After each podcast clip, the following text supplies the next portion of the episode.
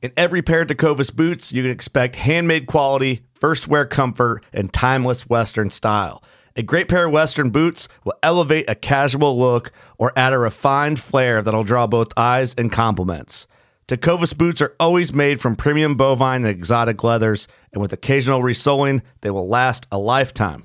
The best way to shop for boots is at your local Tecovas store, where you'll be greeted by the smell of fresh leather and a friendly smile.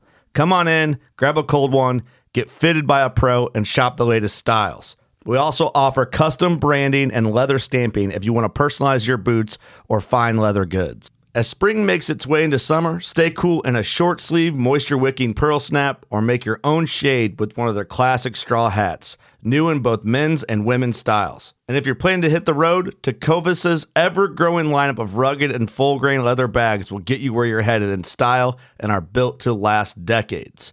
Visit tecovas.com. That's T E C O V A S.com. And don't go gently, y'all. In every pair of Tecovas boots, you can expect handmade quality, first wear comfort, and timeless Western style. Tecovas boots are always made from premium bovine and exotic leathers, and with occasional resoling, they will last a lifetime. The best way to shop for boots is at your local Tecovas store, where you'll be greeted by the smell of fresh leather and a friendly smile. Come on in, grab a cold one, get fitted by a pro, and shop the latest styles. Visit tecovas.com. That's T E C O V A S.com. And don't go gently, y'all.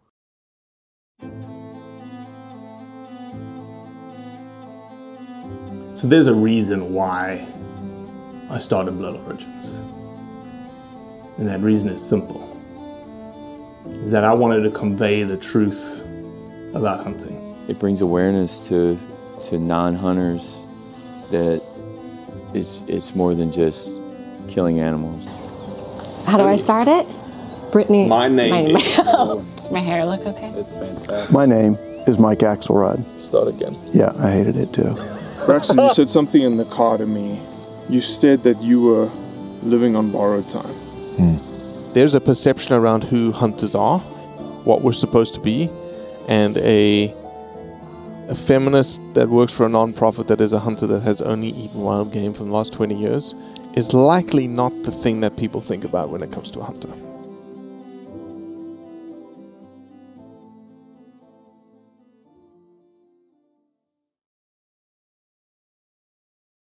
Cheers, Nick. well, look, this is the start of this relationship, right? We always talk about what I drink on this podcast, and it's gone from tea with honey to I had a fruity beer, and then I decided to do a whiskey. We have two podcasts back to back tonight, so I'm and I've got a fly tomorrow, so I'm going with the coconut water. I'll be the more, you know, you know, what's the word, mature individual on this podcast tonight. You're drinking beer, and Cody is imbibing whiskey, and it's still very much light outside at your house, Cody. I don't know. I, I like to think that that the whiskey and the beer are the adult move, but that's just that's just me. Yeah. Responsi- if, yeah, if you're going for responsibility, that's a whole nother. That's a different. It's a different topic, but adults. Responsibility, maturity, yeah, it's about the same thing. Okay. Hey, let's do Uh, a we hunting podcast called Blood Origins and drink coconut water on it. Thanks, Cody. Hey, Yeah. man. Absolutely. Hey, it's better than that tea you had with that little honey stick stirrer thing. I thought I was going to fall out of my chair in that episode. Well, uh, we are glad to have another guest with us for this week's roundup, and uh, it's no other than the infamous Nick Hoffman. Nick, introduce yourself, please. infamous. Uh, infamous is true, uh, but maybe not for any good reasons. I'm I'm uh, I'm really famous for being uh, drunk around the Circle Bar during Shot Show. That's I'm definitely inf- infamous for that. I I uh, have no, been known to put a couple back, you know, things like that, SCI, things like that. But no, I'm a musician. I'm um I'm uh, the host of a show on the Outdoor Channel called Nick's Wild Ride. I'm a singer. My dad, a pilot.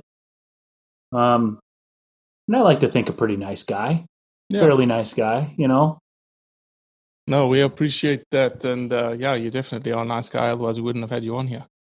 Um, but tell me a little bit more, because I obviously, being um, South African, not being you know from America. Cody gives me shit all the time about. See, I went ahead and swore just because I had to get it out the way for you, Cody. Um, I sometimes say bad words, Nick. Yeah, it takes one to know one, buddy. Uh, I'm I'm trying. I'm on my best behavior here, but we'll see how that goes at the end of this beer. Hit a so few more beers. when when Cody talks about different country singers and whatnots, I have to show my a little bit of my ignorance. Um, but you are your your claim to fame would be fiddle playing, right? Well, sure, yeah, that's how it all started for me. I mean, I I'm a singer, I always have been, and so I'm a country music artist, and I'm a and fiddle player. I'm a fiddle player frontman. You know, I uh, um, I kind of fashioned myself a modern day Charlie Daniels kind of artist. You know, if I had to compare myself to someone, um, I certainly don't think I'm Charlie Daniels by any means, but I'm a fiddle player and I'm a front man, and he's my hero. You know what I mean? So um, I kind of walked down that fiddle player front man kind of uh, path a little bit. So and you've got to play for him with him quite a couple of times, right? I, actually, the only time I ever played on stage with him was at the one of his last performances at SCI last year. Oh wow! Uh, it, was, it was a really what an honor. I mean, to to share the stage with my with my hero, uh, which it might have been his last concert. I'm not 100 percent sure. If it wasn't his last, it was one of his very last, and it was an honor, you know, to do that. And and I've had um, I've gotten to play with several other artists, uh, big artists, as a side guy and as a fiddle player, and I've had my own songs on the radio with a band called The Farm. And uh, now I got a brand new album coming out soon too. So yeah, the music is how it all started for me. It wasn't. I didn't set out to be a, a an outdoor channel guy. That's for sure. Um, I set out to be, uh, you know, on the radio, and and hunting was always part of it. You know, uh, part of my life, but it certainly wasn't part of my career. Uh, that that came out of nowhere. You know. Cool, cool. Well, we're going to dive into what's been happening around the scenes uh, this week. I have, I have I have a quick update, real quick though.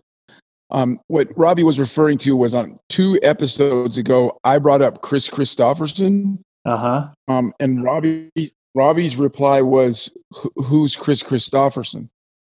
Um, so that's yeah, yeah, I know, I know. So please stay, please stay with us. Please stay with us, Nick. We'll try and make that. I'm sorry. I love it. Still Hey, man, know- I still you don't can't know win them all. is. Yeah, dude, come on, go find out. Go find some Kris Kristofferson. Look, I got I got 14 hours in a plane tomorrow. I'll try and figure it out tomorrow. Nothing. That's the rule. All you could could do is listen to songs that Kris Kristofferson either wrote, maybe one little one you've heard of called Bobby McGee, or listen to Kris Kristofferson sing because the man is a legend. Okay, I'm done. I'm sorry to sidetrack this deal. What's the topic? let's start off let's start on an easy topic. The idea between consumptive use and non-consumptive use. And typically where this is played out is the whole hunting versus ecotourism scenario uh, in africa namely that uh, the consumptive use model is the model in which hunters op- uh, operate under in which we go out and we consume a resource uh, that is sustainable, hopefully, right? That's what we intend to consume. And uh, the non consumptive use side of things is the ecotourism because they don't quote unquote take anything off the landscape. Well, at least that's what everyone believes.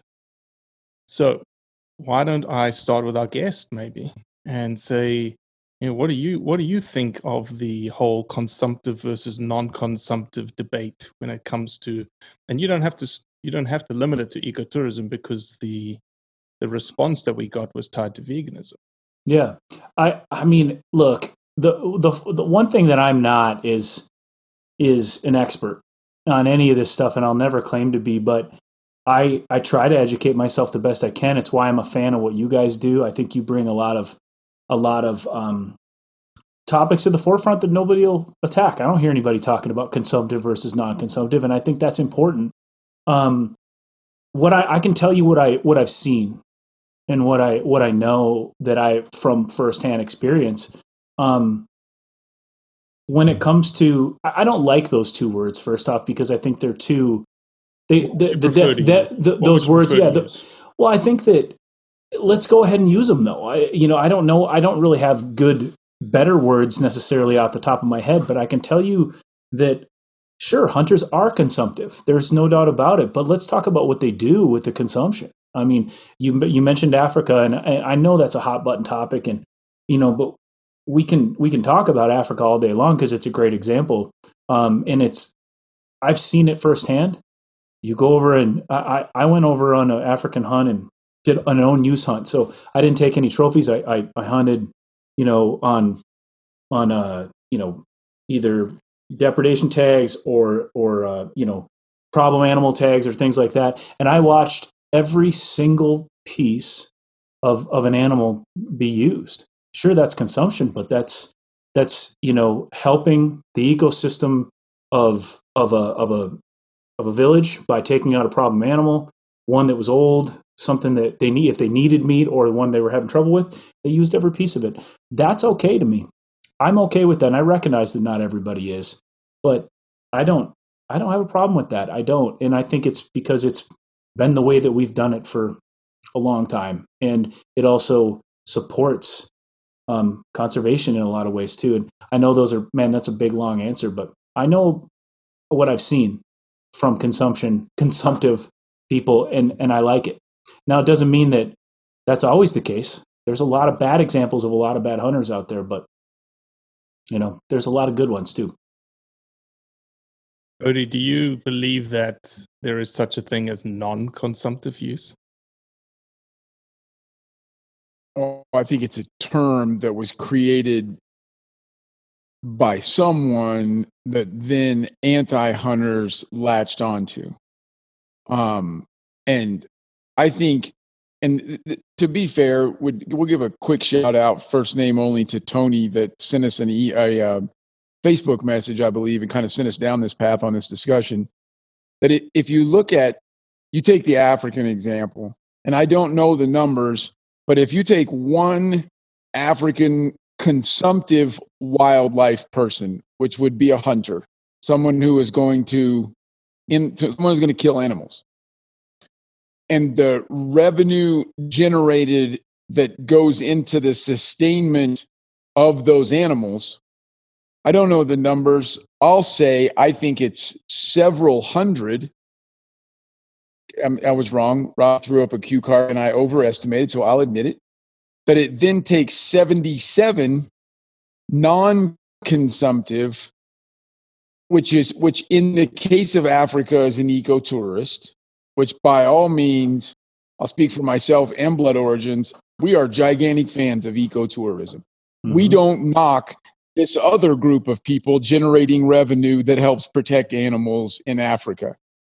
But I think if you take 77 people and their fuel, was- their traffic, their not destruction, I want to use destruction, but their human influence on this wild area.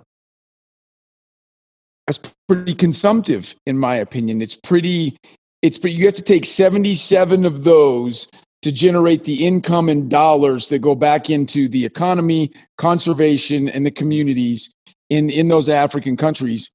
Keep doing it please. I'm not telling you to stop doing it i am telling you that there's a whole bunch of people in this world right now having discussions especially here in the united states even over how great it is that everyone's getting outdoors, but oh crap, everyone's getting outdoors and the outdoors are getting torn up. Mm-hmm. And you have you have 77 people's worth of influence on that wild area as opposed to one. And yes, I'm someone's going to say to me that one is killing animals and taking them. You're right, but that's just one person generating that amount of dollars, that amount of return on investment for the situation. So to me, it's not a competition. It's a two things happening, um, two things happening that bad comes out of both of them, right? I mean, there's just like just like Nick said, there's there's people do bad things. It doesn't matter what we're talking about, right? Every group of people, there's bad country music singers. All right, there I, I did it. I said that I said it. But is Kris Kristofferson one of those bad country singers? No, Oh, stop. Stop it. Don't get us back on that. We'll get, we'll get derailed, and I'll figure out how to kick you out of this, and Nick and I Yeah. will continue. Yeah, that's a that's a that's a sacrilegious statement. Stop it. He was one of the highwaymen. Yeah. Okay. Anyway, go on. But I, I, I also want to point out really quickly before I turn it back over to Robbie to finish this up with smart science stuff that the other angle to this is as opposed to consumptive versus non consumptive use of wildlands, Tony in his email pointed out if all these people around the world quit eating this meat, right? If we just stop, Farm, you're talking about farmed meat. Farm. no, no, I'm talking about farmed meat, right? wildlife. No, this, Okay. no, we're talking about we're talking about well, from a vegan's perspective, it's actually both. But if all these people quit doing that, we've got to look at the consumption of the earth that will happen to feed these people. Mm-hmm. Um, so there's that was the original email, and I think there's a really valid discussion to be had there as well. That there's a lot of consumption of the earth and resources, eight billion people. You talked about ecotourism, and and I the first thing that came to mind for me on being if if ecotourism is non-consumptive, um, the but that it still has a major impact is what you're talking about. The first thing that comes comes to mind is climbing, you know, the the mountain climbing, like um, Mount Everest, for example, or you know some of these where you know you've got you've seen the pictures of lines and lines of, of, of people and just and just tons of plastic and and waste that is sitting on on these mountainsides that'll never they'll never go away. Nobody's going to go up there and clean it up. You know, they try. They say they're going to try, but that's a, that's consumptive in its own way too. And and I- I guess what I'm saying is, and I think what I'm hearing you say too is, let's call it let's call apples apples and oranges oranges. You know, and and that's that's important. Let's not just demonize hunters for being consumptive and call guys that hike non-consumptive, right? Isn't that kind of what you're saying? Exactly. You know, the whole 100%. argument that people,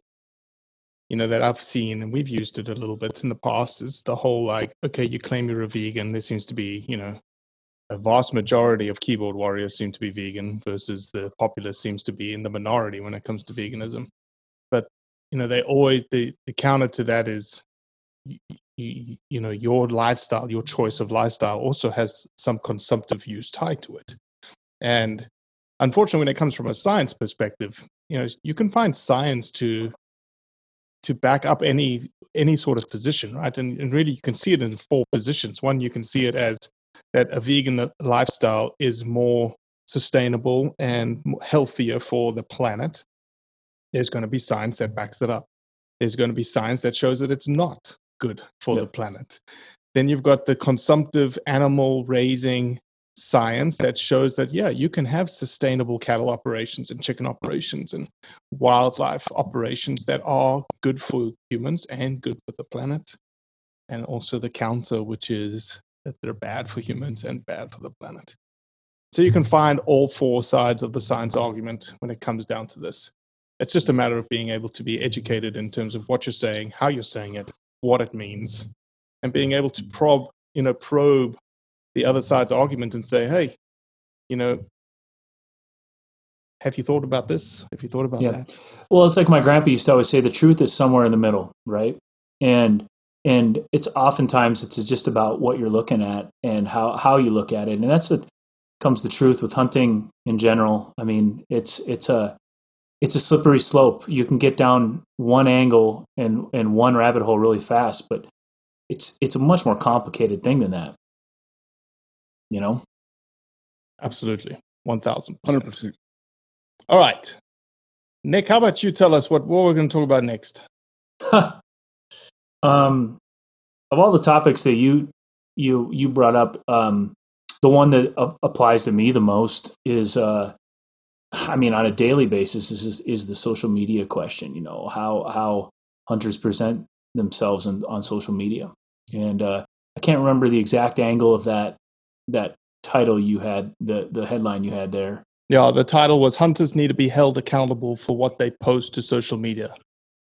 I feel I mean, I'll open it up to you guys first, but I mean that that that's um to me as important right now as anything. Unfortunately, uh, you know, uh, the social media thing is a that you know the the value of social media is a whole nother conversation. You know what I mean? That I don't even want to get into right now. But um, My opinion no- is that social media is the scourge of hunting. Social media right now is sinking hunting. I agree. Hunter, but hold on. I've made this. I was a social media th- th- for a living. It's what I did was a social media advertising consultant. It's a human problem. Instagram didn't do it. The app didn't do it. That it, pe- Come on, people. Cody. If the app No, wasn't there, people. if the app wasn't there, we wouldn't have this problem. What people have been opposed to the things and pictures that hunter have, hunters have taken forever. We wouldn't have it on this scale. But the problem is not social media. Yep. The problem is people. You, you're on social media. Both of you are on social media, and you're hunters. Are you ruining hunting for other people? Yeah. It's it, it, in, Instagram didn't force you to do it. It's it's a people problem. I'm, I'm not disagreeing with you. I think all the negative effects that this article talks about and that you feel are out there and they're happening. Mhm. But it's a people problem. It's not a social media problem.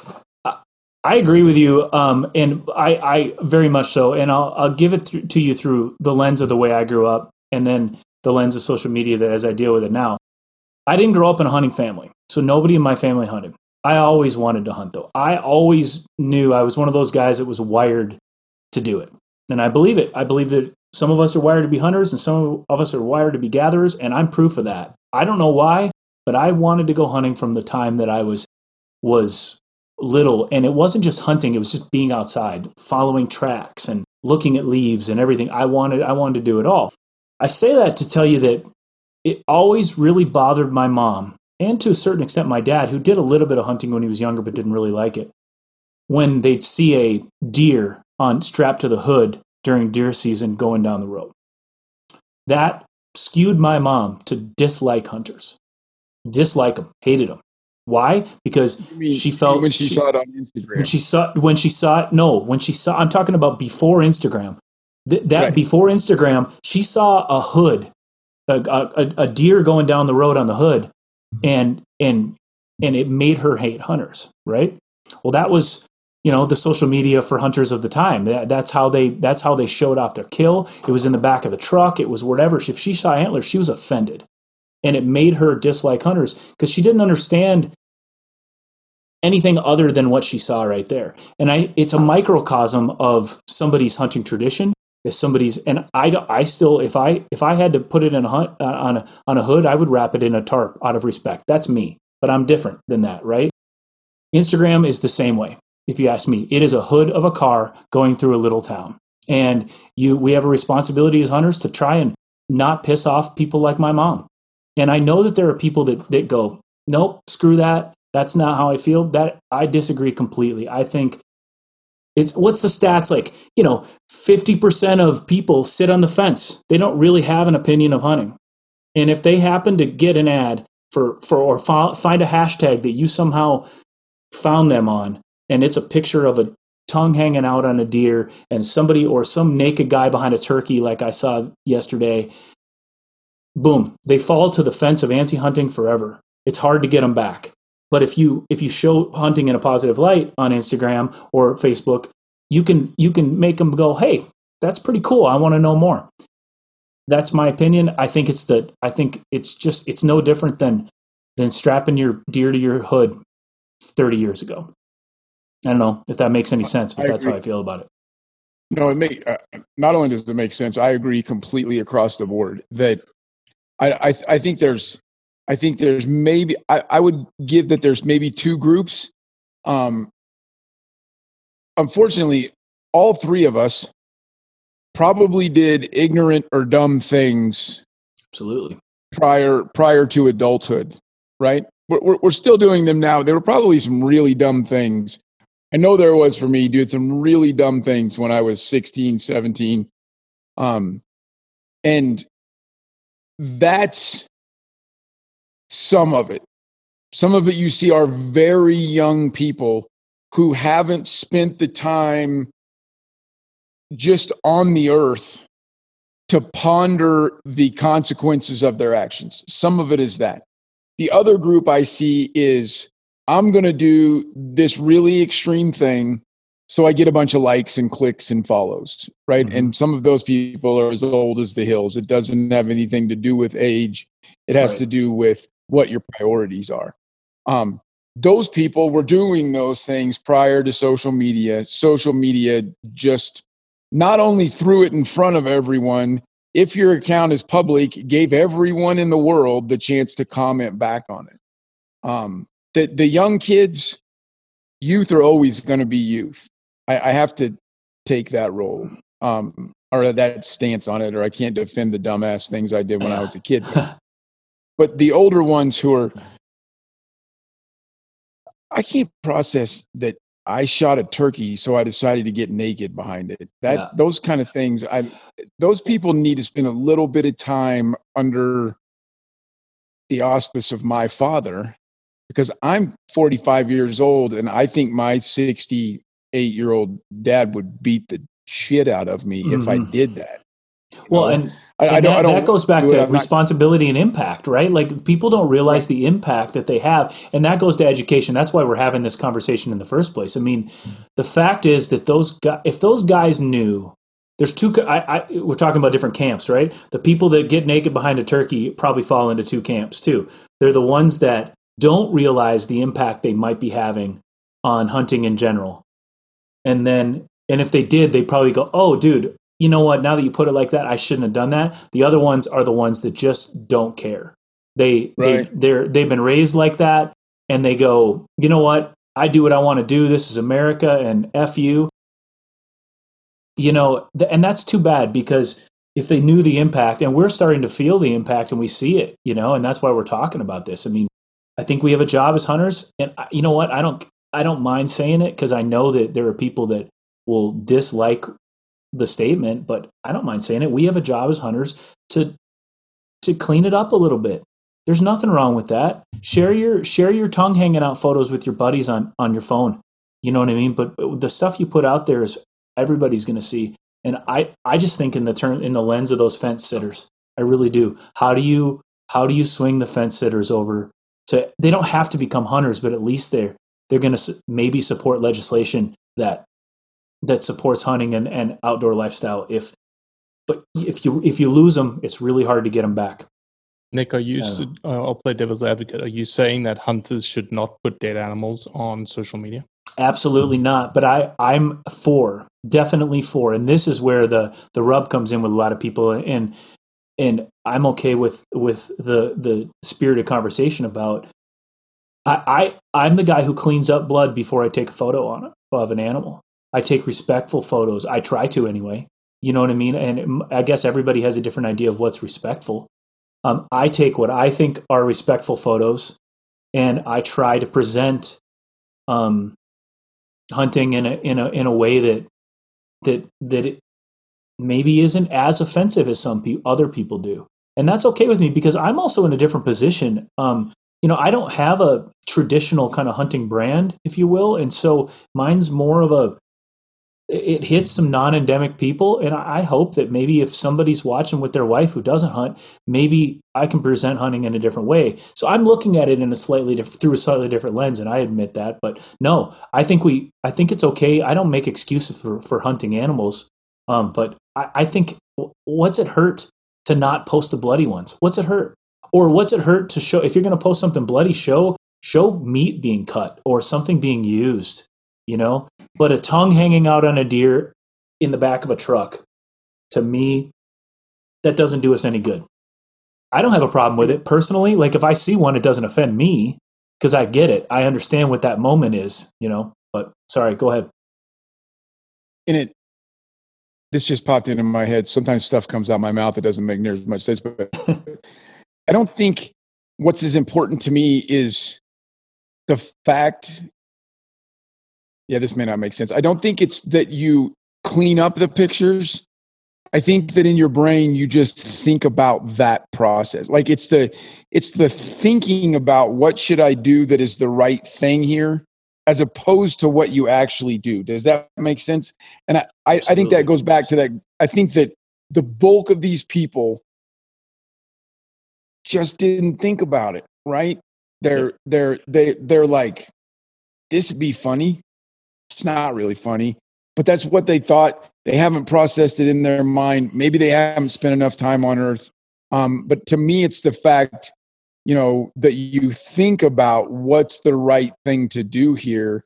And I don't think that's just about hunting, right? I mean, there's a whole lot of other social media stuff that happens that my, my kids, my, my daughter's 24 now. So kind of got to the teenage years when none of us really knew what the hell social media was. Uh-huh. Um, but it scared the crap out of me. What she's just going to do some silly goofball thing that's preserved in time if she decides she needs to post it, right? Yep.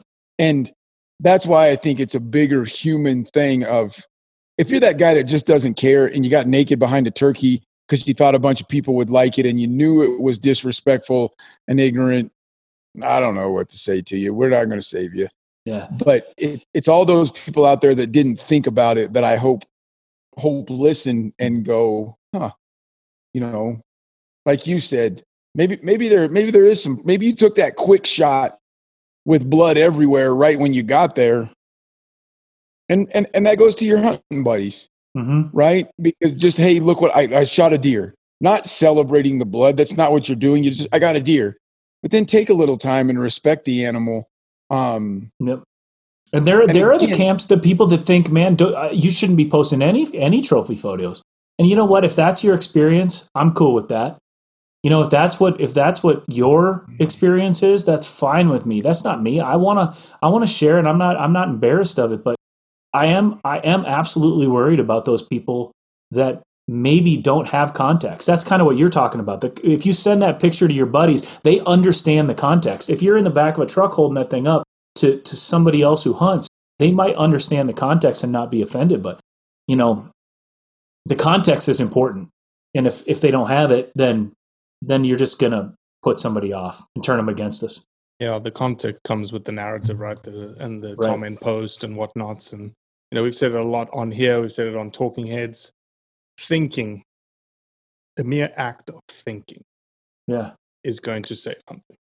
Yeah. And Cody, I interrupted you, but I think that's what he just said is No, what you're exactly. what you're after, right? Yeah. I just say it with an accent. That's much cooler than Cody. So much sexier. right. So let me pose this question to you, Nick. Uh, Yeah. Have you ever hunted an elephant? Uh, no, I have not.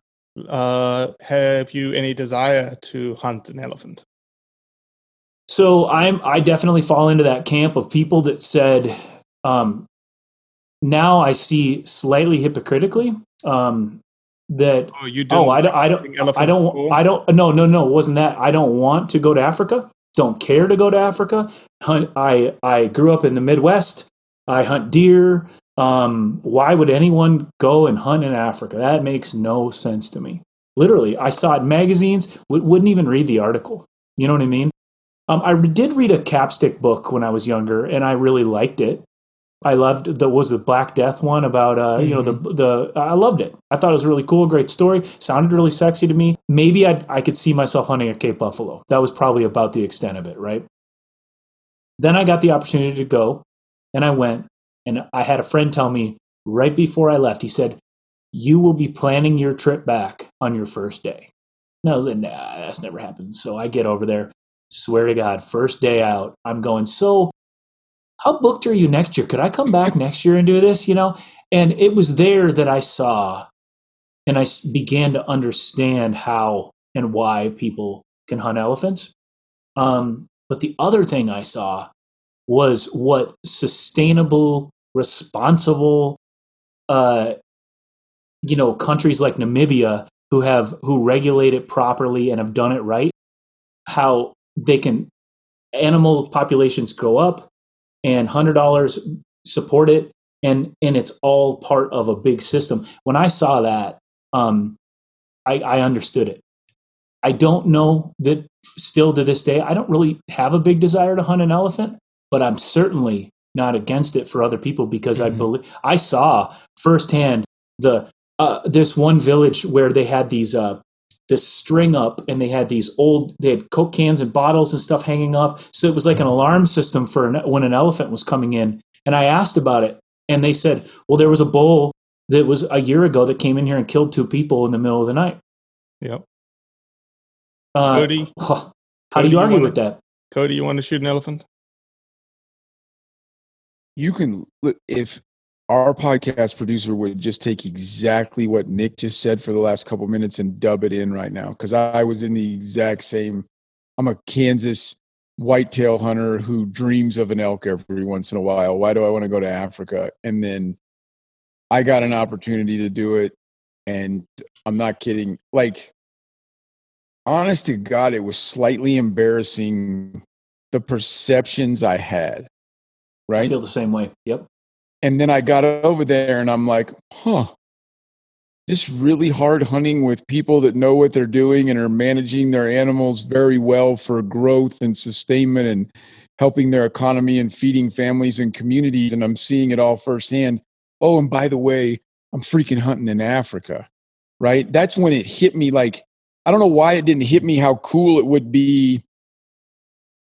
Like, it's weird how I'm excited that even if I don't go back, which I will, a hundred percent. If I have to sell a couple of safes worth of guns, I'm going back. I mean, it's going to happen. But even if I don't go back, I'm going to get to tell a grandkid sitting on my lap one time that I hunted in Africa, right?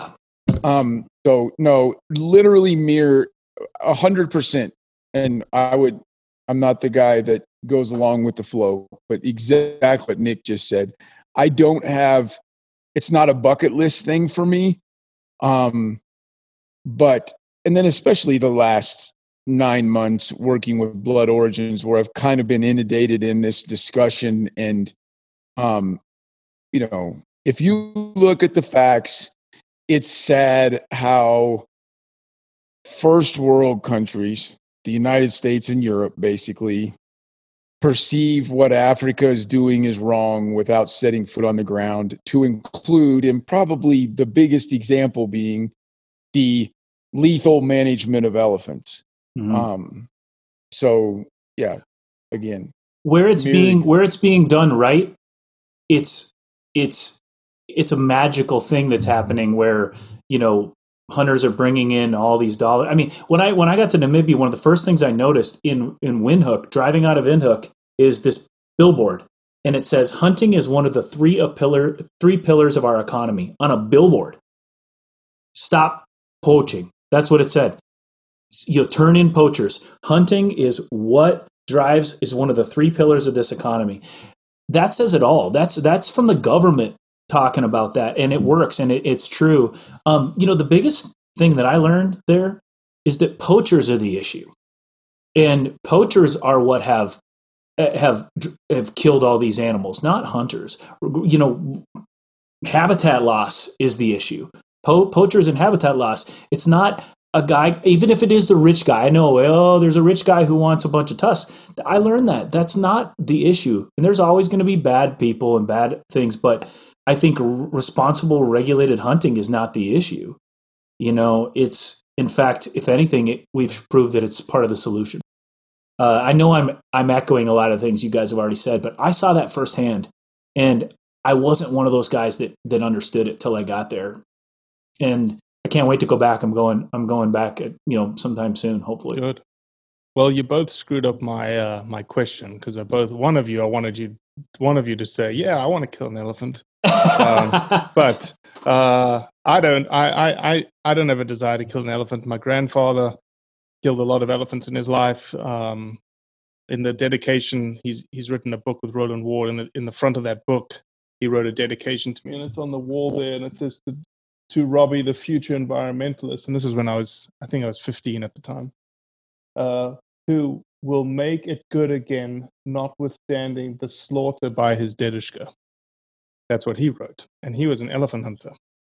Um, so I, you know, I don't have a desire to shoot an elephant. I don't have a problem with people shooting elephants, just like you two.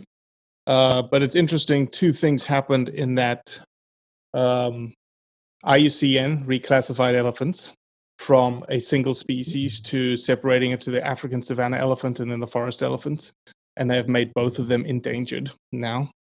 Um, and at in the same that happened in, in Switzerland on the 25th of March, And then in the same breath, Botswana gave a big old middle finger to the IUCN and just said, "Mm, we're still going ahead with our elephant hunt on April the 6th.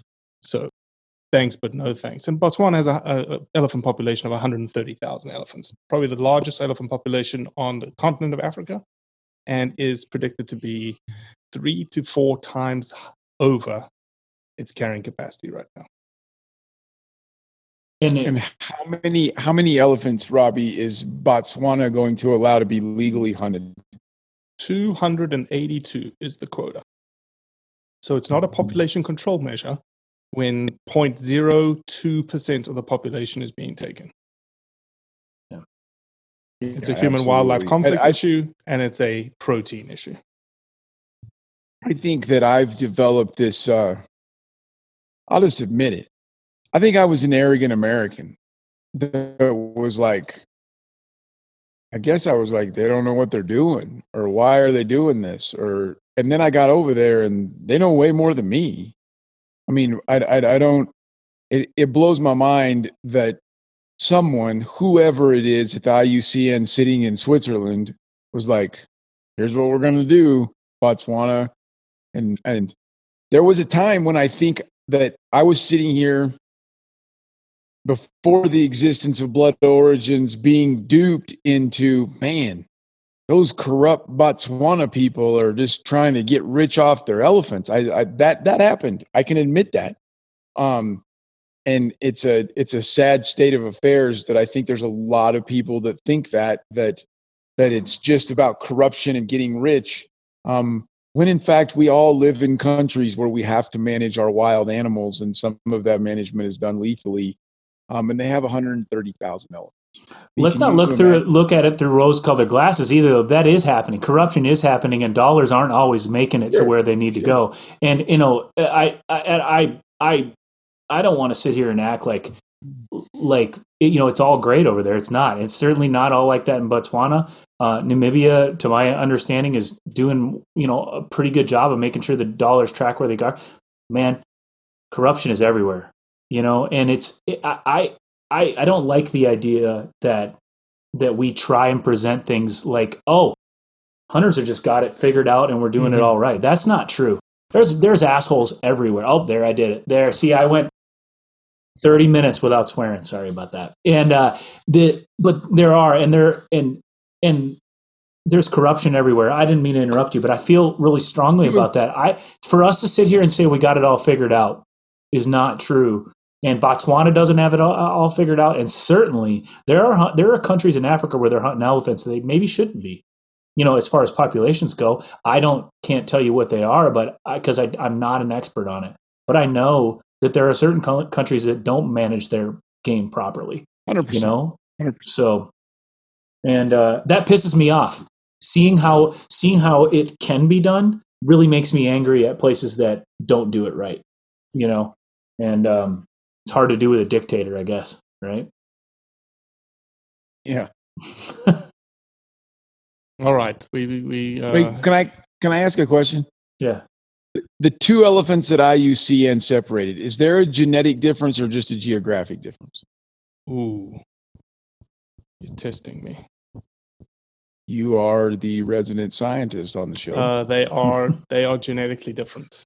Two different. Okay. S- They're two different species, same genus.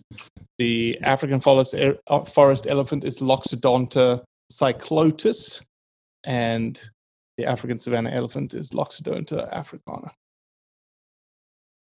I feel like like half of your college was just learning how to pronounce these things, not really learning Oh, the- man. the ability to pronounce them. Phylogenetics of of botanical uh, plant species, I was like an ace in it because I just somehow got this like lock away elephant type brain. You know, since we're on elephant topic, that I could just remember. I can't even say the name of the class. I can't even say the name of that class that you took, let alone the words in the class. plant taxonomy. Let's just call it plant taxonomy. All right, let's do one more. Uh, Colorado. Why don't we go to your home state, Cody? Bring it. Do it. What did Colorado just do? Oh God, I got to pull up my list because I've um, the whiskey's gone. Let me just, I'll, I'll quote something out of the article then to jog your memory. I am pro wolf. They got me there. but so are the majority majority of Coloradans. I think the majority of Coloradans should be represented on the CPW commission. Right. This is one that, um, first of all, I'm in Colorado. The majority of Coloradans that voted in the last election by like way less than 2% of the vote um, are, in fact, I guess, in favor of. So the Colorado Commission put a. He says he's not anti hunting, so I don't think it's fair to label him that way. He is. He said he used to be a hunter. Right, but now he's anti meat consumption and pro wolf. Okay. Those things are a fact. Let's not make any assumptions. Has been appointed to one of the, I believe, 11 commission spots in Colorado Parks and Wildlife. Um, and there's some folks upset about it. I'm I'm I'm of the uh I try really hard to uh, wait for a person's actions before I get upset at them. I'm like, what, what I what my what I want to do as a grown up big boy is wait until he actually does something before I get upset about this. Um, at the same time, I can't help but but make some assumptions that this is not uh, this is not a good thing for consumptive outdoor recreators in the state of Colorado. Nick, what do you think? Should let me ask, let me pose this question to you, Nick. Should commissioners be appointed to commissions? Every state has a commission that runs the mm-hmm. state wildlife department. Should commissioners be non-hunters? Well, should what what would I like and what they should do are probably two different very very different things. I mean, they're appointed, right? By they're not they're not elected, right? They're appointed. Correct. So that's that's a tough one. Yeah, I think they should at least if if they don't necessarily that's tough. Do they would I like them to be hunters or at least have a compassionate understanding of who hunters are or what I think a hunter is? I'd like that. Um, I think that they should at least understand what hunters do for their state.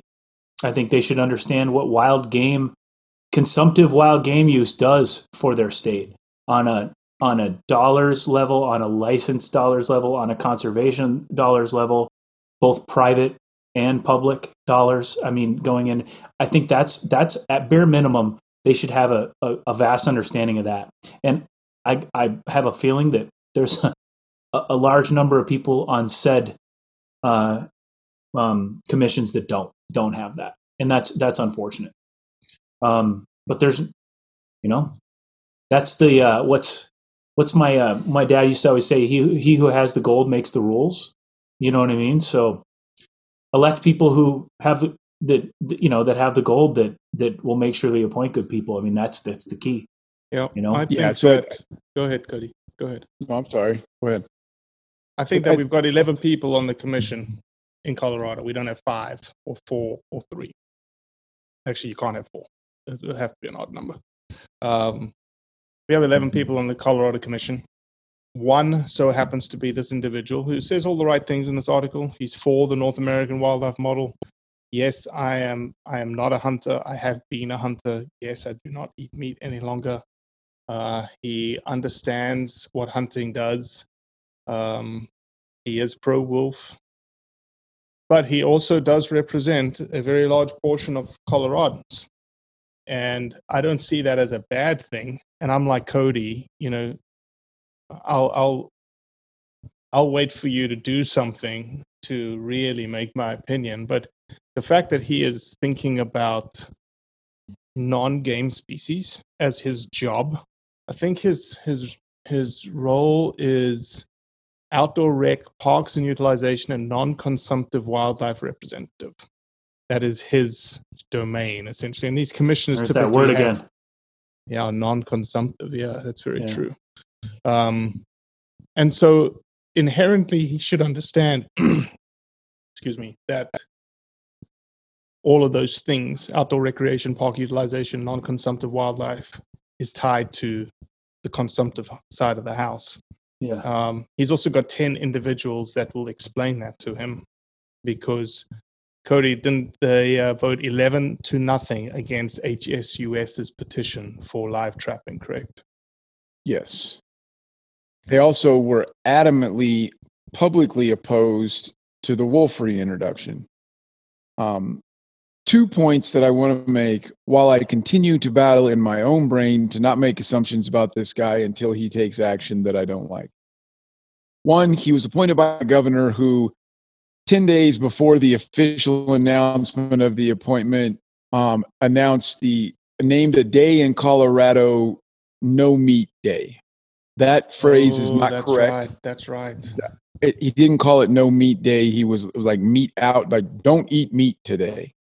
Um i think those two things timed as they were um because this is appointed a position by governor polis. Um didn't sit well. He also has there is a quote in the article that says i'm pro wolf comma they got me here. Right? And i think a lot of the folks um, i have a very s- strong stance on the wolf reintroduction in colorado. And to me all you have to do is look at the county maps. Um, every county except for three that is in the area that the wolves are going to be put voted against the wolf reintroduction that's 47 or 48 counties that voted against it um, and then the counties that voted for wolf reintroduction are on the other side of the Rocky Mountains from where the wolves are going to be put. So I have a very strong stance on that. But that line set really wrong with me. I'm pro wolf. They got me here. Um, again, it's just an assumption. I truly will wait to see what the guy's actions are. Um, but that looks to me like someone with with some stroke thought this commission was against this wolf reintroduction because of the repercussions of it we need to start replacing this commission is the way that that felt to me just an assumption but that's that single quote is why i posted the article in our show notes for today hmm No, and that's the reason why I used that quote when I was reminding you, because it's such a heavy quote, right? It's the fact that he would, in a public, you know, he probably got recorded over a phone interview for this article that he publicly said, "I'm pro wolf," and that's what got me here. Um, and that the They. wolf, he said they yeah, the they got me there. yeah Well, you know, all things happening everywhere, and and and and let's not forget that uh, Vermont right now has a bill also being considered to create this thing called an environmental selection committee that will have veto powers over the Secretary of Wildlife uh, in the state of Vermont. yeah something's happened right do you think do you think i'm a right-wing conspiracy theorist to say that because federally the house the senate and the white house are controlled by the party who tends to lean anti-hunting no no broad generalizations there but it feels like something after january 20th really empowered the states to go crazy. Is that, am am I being a conspiracy theorist there? You know, it's people say, "Wow, so much stuff has happened." It has because it's been the legislative season. It's legislative season across the country. It's, right. it's, it, I, I don't know the statistics. Sportsmen's Alliance will be able to give us the statistics whether or not there's been a percentage increase in anti-hunting bills. I think it is up. I don't know if it is um, crazy up, but I'm sure they're all boldened by the uh, current administration's position around around hunting. Well, I think that that covers it all, man. Nick, you're by far the best fiddler we've ever had on this show. Why? Thank you. Um, here, hold on. So, oh. Uh,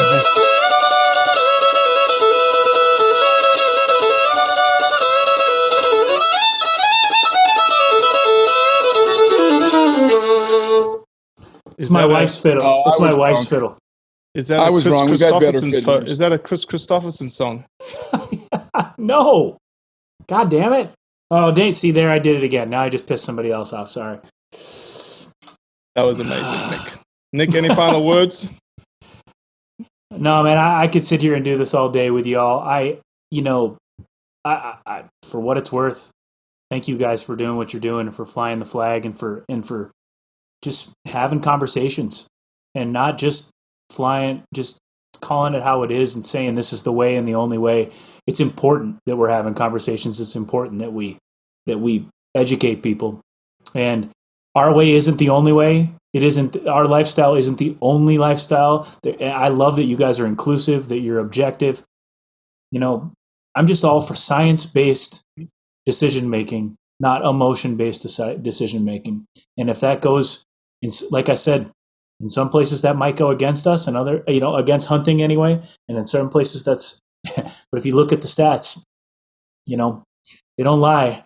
Uh, you know, elk were extinct in Kentucky, and now they are there, and that's because of hunters. Uh, yeah, it goes on and on. And I was just in Mexico, and there were no desert sheep where I was, and now there is, and now there are, and that's because of hunters. Uh, that stuff is that stuff is so moving to me, and I love that you guys spread that word. I do. Thank you for doing it.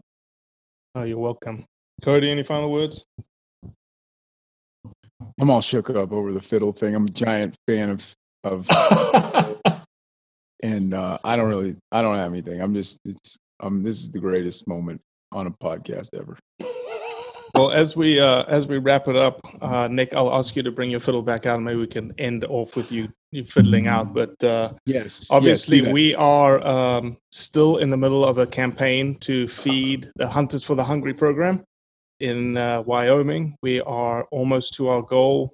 We are going to be closing the fundraising campaign April the twenty third, right, eh, Cody? Yes. April the 23rd is when the Hunters for the Hunters camp Hunters for the Hungry campaign finishes, and uh, we need all the support we can get to get over to our thirty-five thousand dollar goal. Um, supporters program. Obviously, you can win a ton of stuff. Good giveaways. We just sent someone to Africa for a five-day hunt for three animals. Uh, Jonathan West killed his first Mississippi. Cool story, right? Killed his first Mississippi white-tailed deer doe with us blood origins last year and now he's going to africa random drawing amazing amazing stuff amazing and it's it's just you know i'm just so That was random. That sounds like a conspiracy to me. That's got to be. That's got We, to be. hey, we videotaped the whole thing. Okay, we videotaped the entire drawing. We, we've always done that with all of our drawings. We love have it. the video file. But yeah, Sorry, I didn't mean to stir the pot. I didn't mean to stir the pot. I'm just saying that. no, that's fine. We, we, we, well, you weren't the first person that we said we videotaped it. We have it. Well, it's because I didn't win. Because I didn't win, it's got to be a conspiracy. You know what I mean? That's well since you i think the reason you didn't win is because you're not a supporter Oh wow! touche. You're right. I'm not. I will be. I will be now. You just. I'll take that. I'll take that swift kick in the nuts, and I will. I will. Um. I will see you with a with a instant support when I get off this damn podcast. Shit. well nick we still have a date in a music studio my friend I'm really looking will- forward to that. we will do it because nick hoffman is going to be a future blood origins episode for those that don't know uh, so nick thank you so much for coming on as a guest commentator and uh, you can be the first to end out our podcast with a good uh, Kris Kristofferson fiddle play No, this isn't Kris Kristofferson. It's just fiddling. They're two different things. Damn it. go ahead Well, you, have so much. You have so much to learn, man.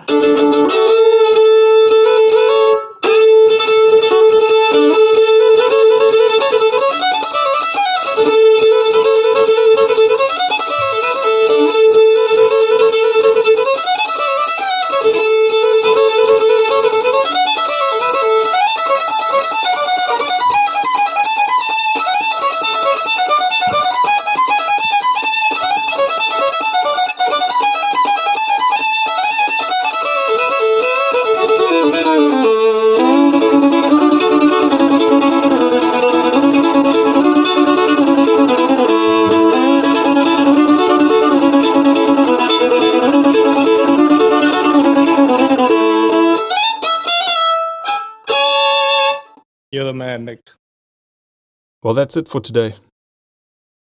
I appreciate you listening, as always. Leave a review, share it with your friends, and most importantly, do what's right to convey the truth around hunting.